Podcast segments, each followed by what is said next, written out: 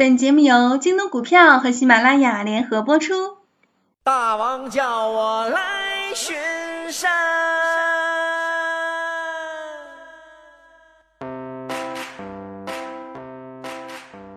Hello，大家好，这里是有钱又有趣的麻将财经，我是逗逼女青年逗你没商量的主播小雪。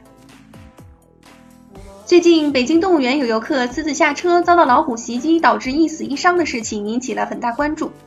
此次虎伤人的事件发生后呢，在不同的地方都会有人问：那我遇到了老虎，我应该怎么办呢？也许网友明知是必死无疑，讨论也没什么意义，因此评论区顿时变成了段子区啊！哎呦，差点忘了。一个微博网友说：“喊爸爸呀，虎毒还不食子呢。”另一个网友说：“这个时候啊，应该镇定。”缓缓地走到草丛里，然后把草覆盖在全身上，这样老虎吃起来才荤素搭配更有营养哦。这个时候，饲养员也开始现身说法。身为一名专业的猛兽饲养员，可以非常明确的告诉你，当你遇到老虎，而老虎正面盯着你看的时候，证明你已经进入了它的菜单选项。此时切记不可低头弯腰暴露要害，否则会让它误以为你是它某种想吃就吃的食草动物。也不可转身逃跑，因为就算你是博尔特，也绝对跑不过一只壮年老虎，反而会给了它扑倒你的信心。此时应尽量站直身躯，目光严肃而充满怒气，张开双手，嘴中发出大喊大叫的声音，比如尼玛来吃老子！这样你会死的比较有尊严。看来我们遇到老虎是必死无疑了。不过小雪倒是有一个好的建议，你拿出精灵球收了它呀。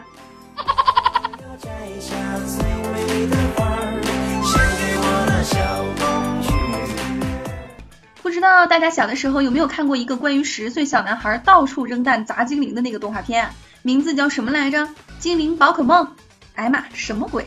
没错，那就是传说中的宠物小精灵。当时小雪也好想要一只皮卡丘去旅行呀。皮卡丘，皮卡丘。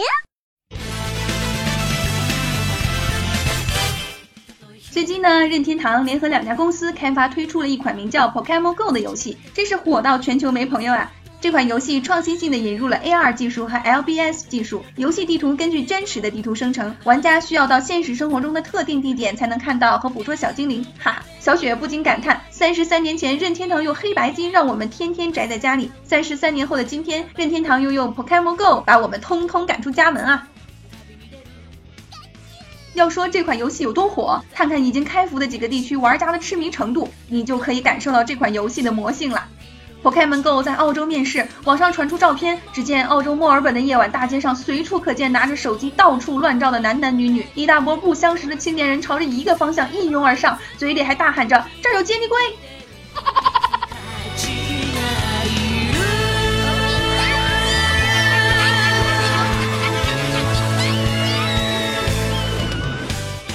在澳大利亚有一个警察局，游戏里被标识为补给站。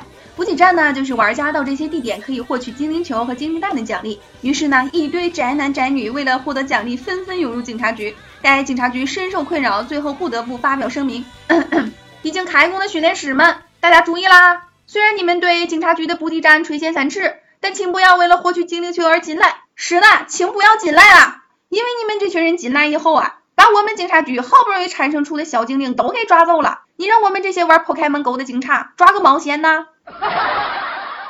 听说这个警察局在深受困扰而无法发泄之后，其驻外的警察终于在女厕所蹲点抓获了进入女厕所，并说里面有只皮卡丘的男子。该男子随后被请入警察局喝茶，在被迫放生了之前抓的所有小精灵之后，才被警察释放。哼哼，让你个瓜娃子抓老子们的精灵！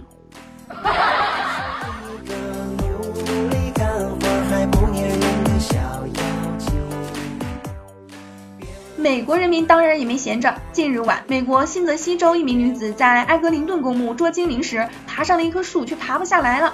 她随后拨打了九幺幺报警电话，消防员赶到后用梯子把她救了下来。大姐，大晚上的你跑墓地去抓精灵，还能上树，你咋不上天呢？岛国人民更是任性啊！听说日本解锁第一天就有的公司宣布全部员工放假一天出去捉小精灵，同时岛国人民也是脑洞大开。由于 Pokemon Go 边走边玩看不见路况不太安全，而且还得双手操作，岛国的一家网站就想出了一个天才的解决办法：只需要一个衣架和几个橡皮筋儿，就可以做出挂在脖子上的支架，费用仅一百日元啊，而且制作超简单，这样就可以安全的出门玩啦。遗憾的是，Pokemon Go 似乎很难在中国登陆了。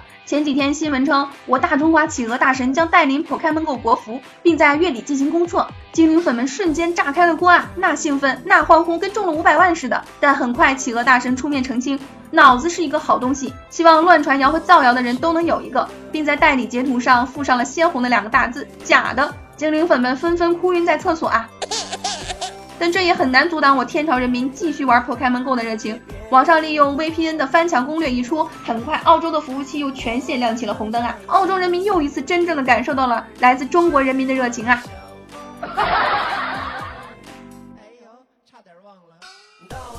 任天堂在七月初发布 Pokemon Go 之后，在短短七个交易日内股价翻番，受到市场上大量的跟风买入者的追捧。但日前任天堂发表声明称，任天堂实际持有的 Pokemon Go 的权益有限，所以这款火爆的游戏收入对于任天堂公司的总收益贡献力是有限的。鉴于 Pokemon Go 当天在日本上架，这一时期可能令投资者失望。此后，任天堂股价就开始掉头向下，美股暴跌百分之十六。日本股市开盘后，任天堂日股也追随着美股暴跌。最后不得不提一下，中国的游戏产业创新力实在是缺乏。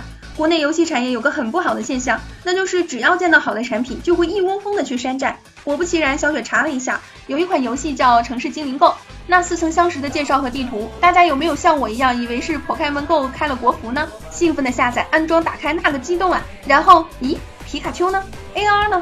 这山寨的毫无节操也是醉了。啥时候我们也能有一个自己的品牌游戏走向世界呢？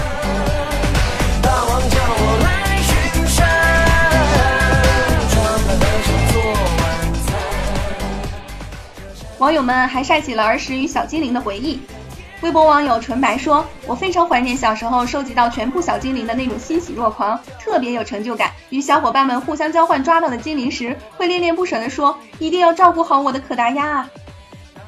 是啊，在很多人心里，Pokemon Go 不再是一个娱乐作品那么简单，它更是一种回忆，一种割舍不掉的情怀。好啦，今天的节目就到这里了，大家晚安，好梦。